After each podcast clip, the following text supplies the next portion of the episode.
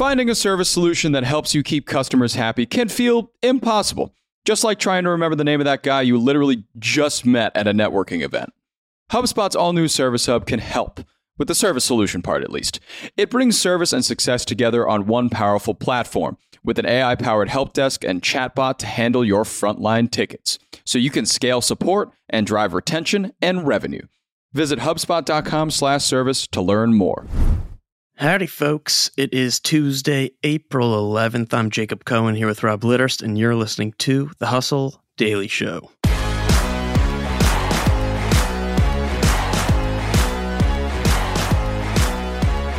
Later today, we're talking about Tupperware. Normally, you may know it as the stuff that tumbles out of your cabinets, but yesterday it was in the news because its stock was down almost 50%. We'll get into that, but before we do, let's talk about what else is happening in the world of business and tech. Let's get crackalack. All right, Rob, what are you following?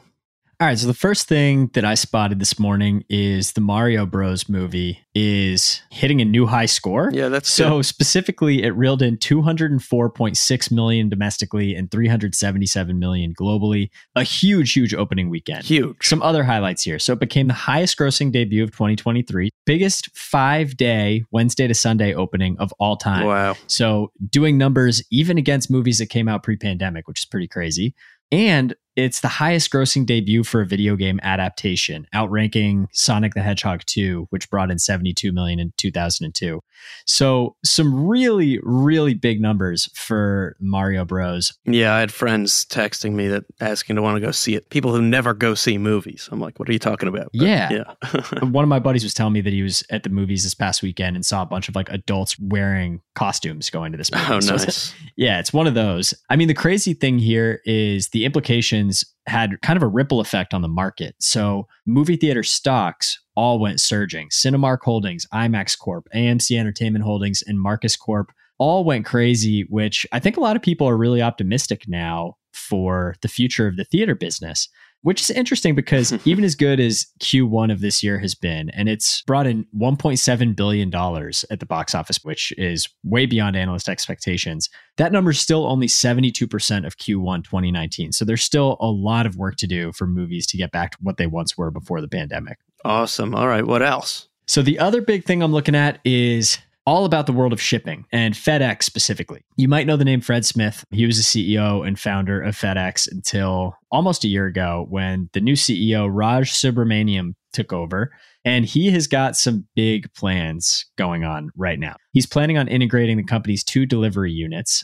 FedEx has a ground unit, so like ground shipping, which is employed by contractors. And then they also have an express unit, which obviously gets you your packages faster, where they employ staff drivers. So, this kind of breakdown and having two different networks is a result of an acquisition that they made in 1998. And it's had some crazy downstream implications. For instance, those two networks have a lot of overlapping routes. So, it can be extremely inefficient. Like different drivers are driving by the same house potentially and not dropping something off when they very easily could. So that's where there are like 50 FedEx trucks driving by every day. Exactly. So obviously a ton of room for efficiencies along with getting rid of redundant routes. It could seriously lower costs for FedEx. And I think that's a big reason that so far Wall Street has absolutely loved this move. Some analysts think that the company could move to a full on independent contractor service model, which could result in some lost jobs, which is obviously very unfortunate.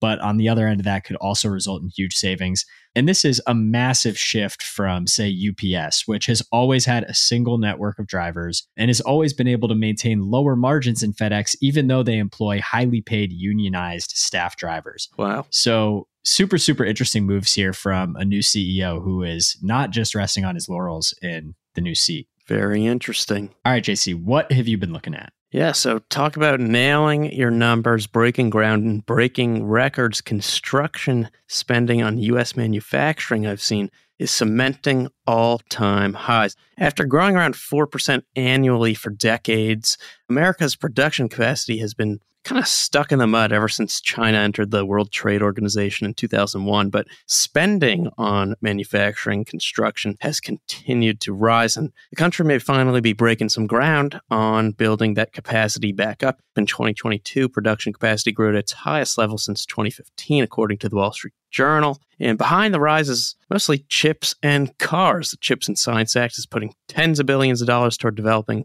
chip manufacturing capacity in the U.S. Inflation Reduction Act putting billions towards electrification, battery production capacity. And put these two industries together, they accounted for about half of U.S. manufacturing construction starts in 2022 by square footage. So a lot of building going on in the U.S. right now. Yeah, that is wild. I mean, when you're looking at construction and development costs, I don't think it gets too much bigger than semiconductor fabrication plants. Right. What else are you looking at? In other news, tomorrow the Environmental Protection Agency is expected to drop an eco bomb with new emission standards that'll probably make gas powered automakers quiver in their pistons. According to reports, the requirements would effectively put a cap on the number of gas powered vehicles a company can sell each year, giving them what is potentially a seriously exhausting challenge.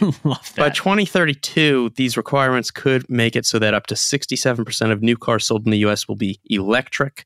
Just 5.8% of vehicles sold last year were all electric. Moving along, two months after his release from prison, convicted fraudster Billy McFarland tweeted, Fyre Festival 2 is finally happening, asking potential guests why they should be invited. Not sure why anyone would really want to be, given what happened last time, but it could be interesting. No specifics on the event have been made public, but we'll guess the mission statement involves making $26 million, the amount McFarland is required to pay back defrauded investors. Also, for those trying to meet their match, the Oscar Mayer Wienermobile will be hosting weddings just north of the Strip this weekend. Oscar Mayer will pick up all expenses, including a stomach turning hot dog themed cake. Meanwhile, the FBI and FCC are warning against using public phone chargers, saying hackers are using them to infect devices with malware. They call this juice jacking. And I'll be headed to an airport later today, so this makes me feel fantastic.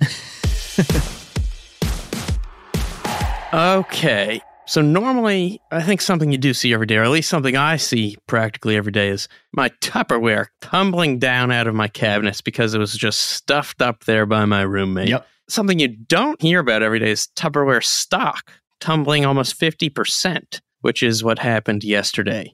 Talk about leftovers. Tupperware may not have much left over as its shares have now fallen nearly 94% in the last year. And if you think your Tupperware tumbling is bad now, just wait until you have children. also, Tupperware is really, really hard to dry. Mm. I feel like every time we take it out of the dishwasher, we have to put it on the rack and it takes forever for the stuff to dry because there are just so many little like nooks and crannies in there. The underlid. Exactly. The underlid is legitimately impossible Yeah. to dry.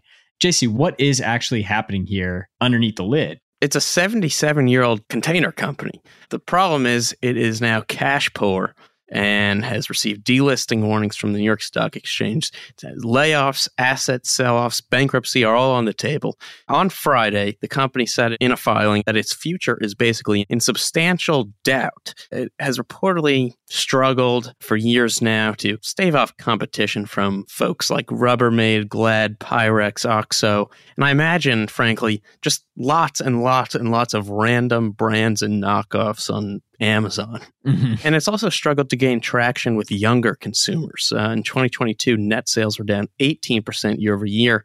Now, since the 1950s, generally, company has sold through in-home Tupperware parties or on its own website in more recent times. Last year, the company started selling products at Target, and it's recently made an effort to make its products more sustainable. But I think this is kind of a brand that did really well decades ago, seems to have kind of gotten stuck in the past, and now is struggling today.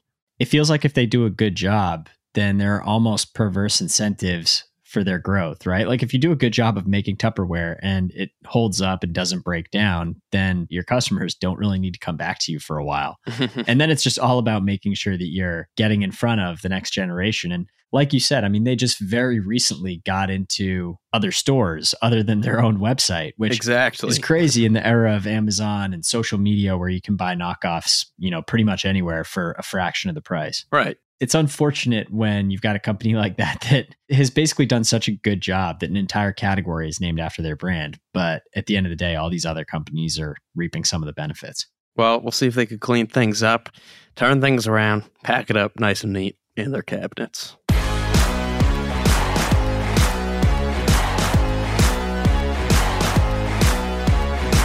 And bada bing, bada boom. That's going to do it for us today, folks. Thanks for tuning in to the Hustle Daily Show. We're a proud part of the HubSpot Podcast Network. Our editor today is Robert Hartwig. Our executive producer is Darren Clarke. We've got a lot more tech and business coverage in our newsletter. And if you're not subscribed, you can go sign up at thehustle.co slash email. Hope you have an awesome Tuesday, and we'll catch you tomorrow.